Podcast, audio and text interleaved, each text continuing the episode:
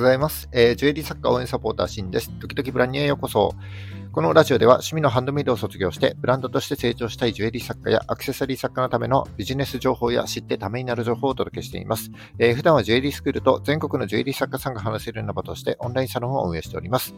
ジュエリー製造販売を個人事業で10年、法人で10年やってきた経験から、えー、少しでもお役に立てる情報を発信してまいりますので、いいねやフォローぜひよろしくお願いします。はい、えー、3月28日火曜日の放送になります。おはようございます。いかがお過ごしでしょうか？えー、ここ仙台はですね、ちょっと肌寒い感じが、えー、朝はしてましたけども、え日中はですね、もうちょっと暖かくなるんでしょうかね。桜も少しずつあの咲いてきているので、え今週、来週ぐらいは、えお花見ね、見頃なんじゃないかなというふうに思います。えさて、今日のお話ですけども、えー、物が溢れている現代においてですね、えー、これまでになかったようなデザインだったり、アイデアを持った製品やサービスを作るというのはね、なかなか難しいと思います。でも、えー、作り手である私たちは、えー、ゼロから物を作り出す力を持っているわけです。えー、そんな素晴らしい技術に加えてですね、え新しいアイデアを生み出す発想方法が分かれば、えもしかしたらですね、これまで世の中になかったような、え全く新しい製品を作り出すことも不可能ではありません。えそこで今日はですね、えーある一冊の本、パン屋ではおにぎりを売れという本からアイデアの作り方についてご紹介したいと思います。えっ、と、新しい製品をですね、作るときだけじゃなくて、新しいブランドのコンセプトにもなり得ますので、え他のブランドや作家さんとは違う視点で差別化したいとか、え独自性を出したいなんていう方はですね、ぜひ最後までお聞きいただけますと幸いです。それではよろしくお願いします。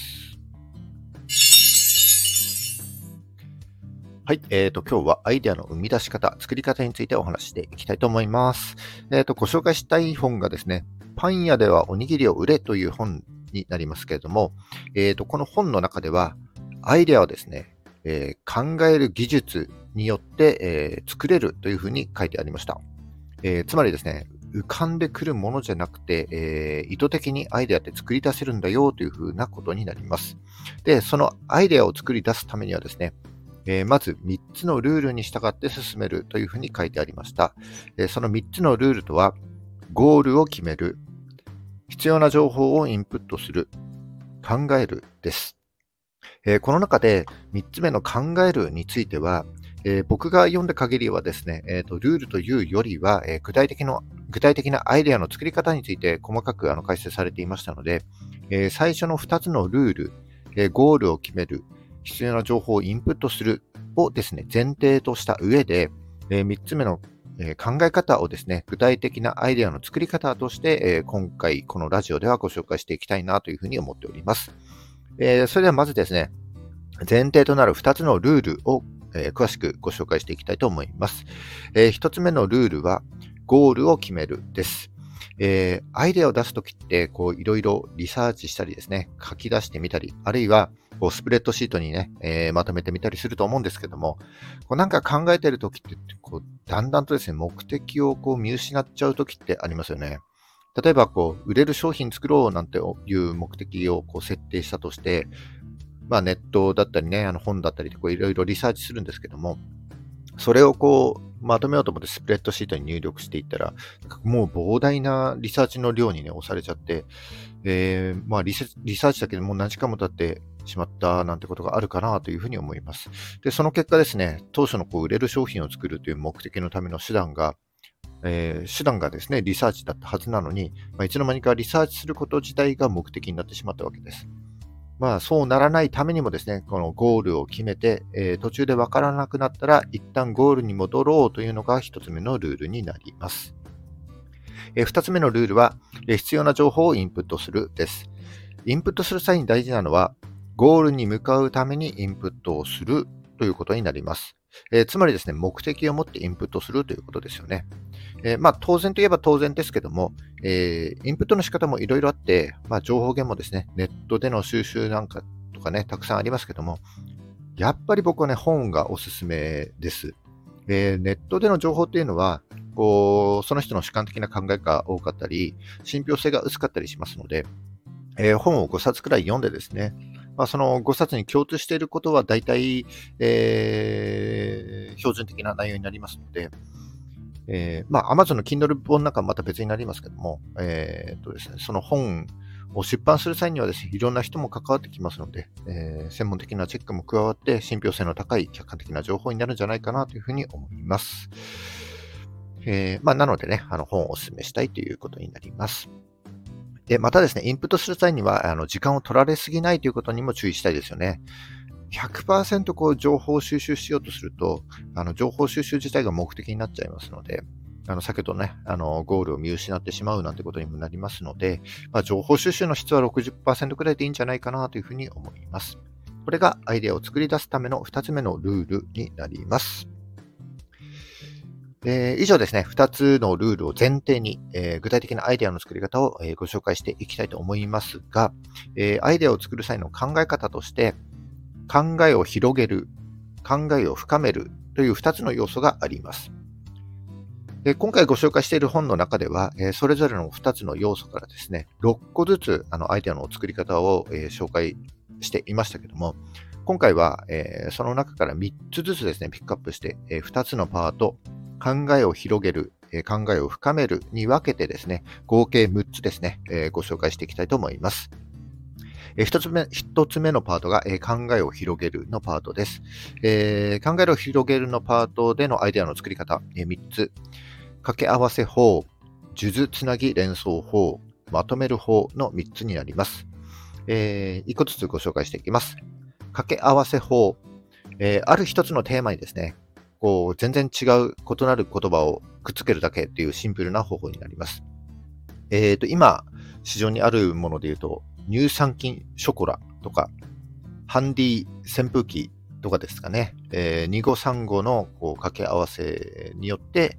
新たな製品のアイデアを作り出すというふうになります。えー、この掛け合わせ法ってめちゃくちゃ簡単で、えー、テーマ1個決めたらですね、もういろんな単語をくっつけるだけです。例えばですね、えっ、ー、と、真珠をこうテーマにしたと場合、ちょっと適当に考えてみたんですけども、え、真珠ノート、真珠シャワー、パールジャングル、パールキャンディーなんて思いつきました。ちょっとリサーチしてないんで全然わかんないんですけども、パール、パールキャンディーとかありそうですよね。まあ、ただちょっと誤飲のもとになりそうなんで、えー、実現は難しいと思いますけども、まあ、こんな風にですね、何でもくっつけてしまいましょうというのがこの掛け合わせ法になります。えー、この掛け合わせ法の例でもですね、先ほどの2つのルールに従って作ったということに着目していただきたいなというふうに思いますえ。目的が真珠をテーマとした掛け合わせ法による製品アイデアを作るですえ。そのためのインプットとして、え真珠、パールにくっつけられる単語をリサーチしました。え、あできた言葉のリサーチはしてませんよ。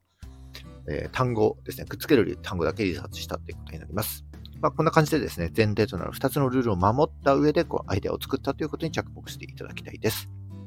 えー、じゃあ次ですね、えっ、ー、と、術つなぎ連想法。掛け合わせ法がこう全く新しい言葉の出会いをですね、こうつなげるに対して、えー、術つなぎ法はいわゆる連想ゲームになります、えー、あるテーマからですね、連想させる言葉をどんどんつなげていく形になりますね。例えば、テーマをざっくりとシンプルなジュエリーとした場合、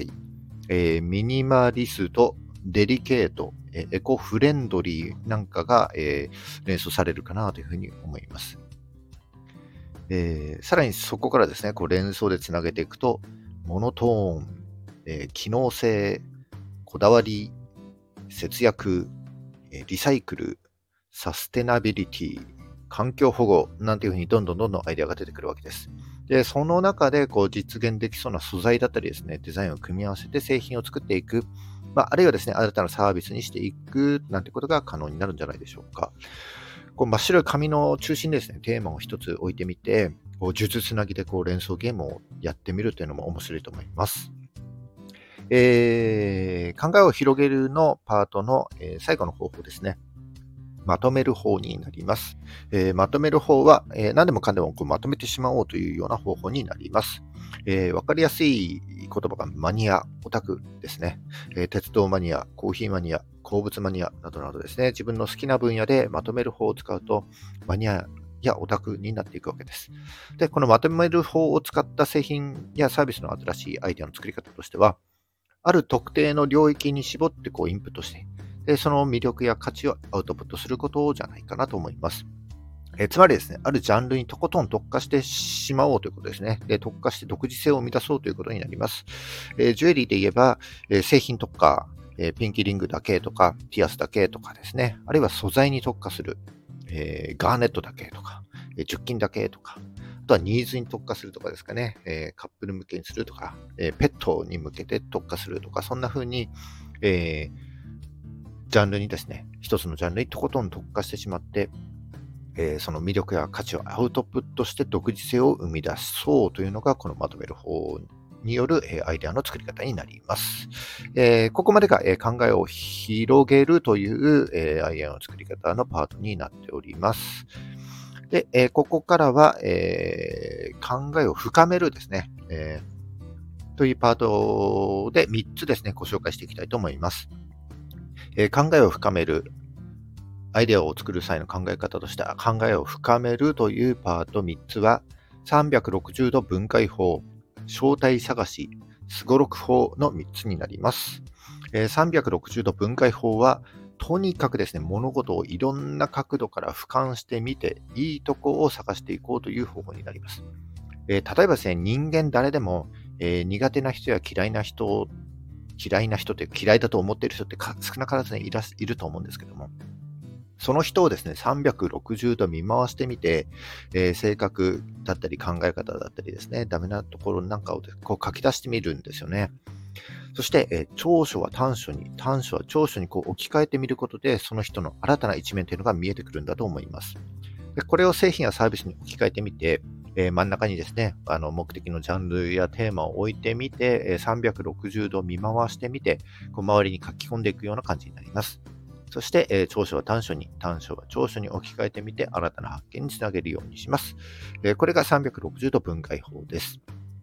で、次に正体探しですね。えー、正体探しは、えー、お客様の心の中にある潜在的なニーズだったり、えー、好き、嫌いといったこう感覚的な感情をですね、こう言語化していくことになります。えー、例としてですね、サンリオのキャラクターが挙げられていました。え、サンリオのキャラクターって400体以上あるらしいんですね。で、このサンリオのキャラクター400体以上に対する印象だったり、えー、このキャラクターが好きと言ってる人の共通点を洗い出すことで、えー、グッズの開発に役立ている役立てているんだそうです。えー、で自分が作っている商品に対するですね、お客様の表には現れない潜在的なニーズだったり、えー、商品に対する、ブランドに対する調査、あの印象をですね、こう調査してみて、えー、その人たちの共通点を洗い出すことで、新たな商品を生み出すことにつながると思います。で、そのお客様の表にですね、現れない部分っていうのは、えー、やっぱりですね、お客様と同等の目線で話してみる必要があると思いますので、えー、まあですね、積極的な対話に時間を割いてい、えー、くべきかなというふうに思います。えー、最後のすごろく法ですね。これは、えー、ゴールから逆算して、すごろくのようなロードマップを作っていく方法になります。えー、例えば、えー、1000個売れる商品を作るなんていうゴールを設計した場合、えー、そこに向けてすごろくのようなこう道というかこうロードマップですね、を作っていく感じになります。で、1000個植えるためには、当然ですけども、1000人に買ってもらう必要がありますと。で、そのためには、えー、SNS で紹介紹介したくなるような商品にする必要があると思いますし、えー、あるいはメディアで取り上げてもらえるようにするなんていうことも考えられます。また、当然、1000個作らなければなりません。作れなければならないですよね。で、えー、1000個作れなければならないし、話題性のある商品にする必要があるなんていうふうに、こう、どんどんね、逆算して、えー、すごろくやってきていくと思います。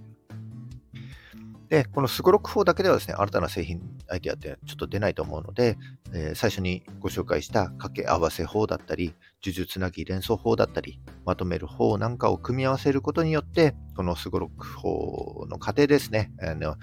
思いもよらないアイデアにえー、出くわすことなんていうのもあり得るんじゃないかなというふうに思います。まあ、何よりもですね、このすごろく法はゲーム感覚で面白いと思いますので、ぜひやってみていただきたいなというふうに思います。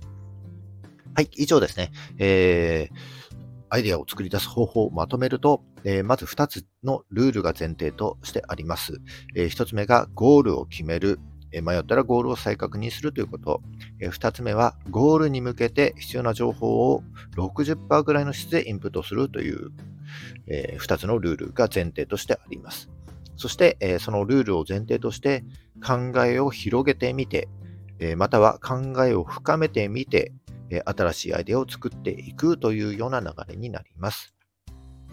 えー、アイデアはですね、思いつくんじゃなくて作り出すものなんだということを頭に入れておきたいですよね。そして、えー、たまにはですね、こうカフェとか公園とかですね、リフレッシュも兼ねて、外に出てみて、アイデアを作ってみると、こう面白い考えがですね、浮かんでくるんじゃないでしょうか。えー、アイデアにね、煮詰まった時こそ、ぜひやってみていただきたいなというふうに思います。はい、今日は以上になります。はい、えー、今日はアイデアを作り出す方法についてご紹介しました。結構深いテーマになっちゃいましたね。えーと、今回ご紹介した、えー、パン屋ではおにぎりを売れという本の中にはですね、えーと、他にも6つ、えー、結構具体的な、ね、アイデアの作り方が書いてありました。えー、普段からですね、こんなことを多分考えていると、どんどんどんどん面白いアイデアがポンポンポンポン出てくるんだろうなというふうに思います。えっ、ー、と、本へのリンクをですね、貼っておきますので、ぜひ読んでみていただきたいと思います。はい、今日は以上になります。えっ、ー、と、3月28日火曜日ですね。えっ、ー、と、3月が残り4日になりますね。えー、最後まで頑張っていきましょう。それじゃあ、バイバイ。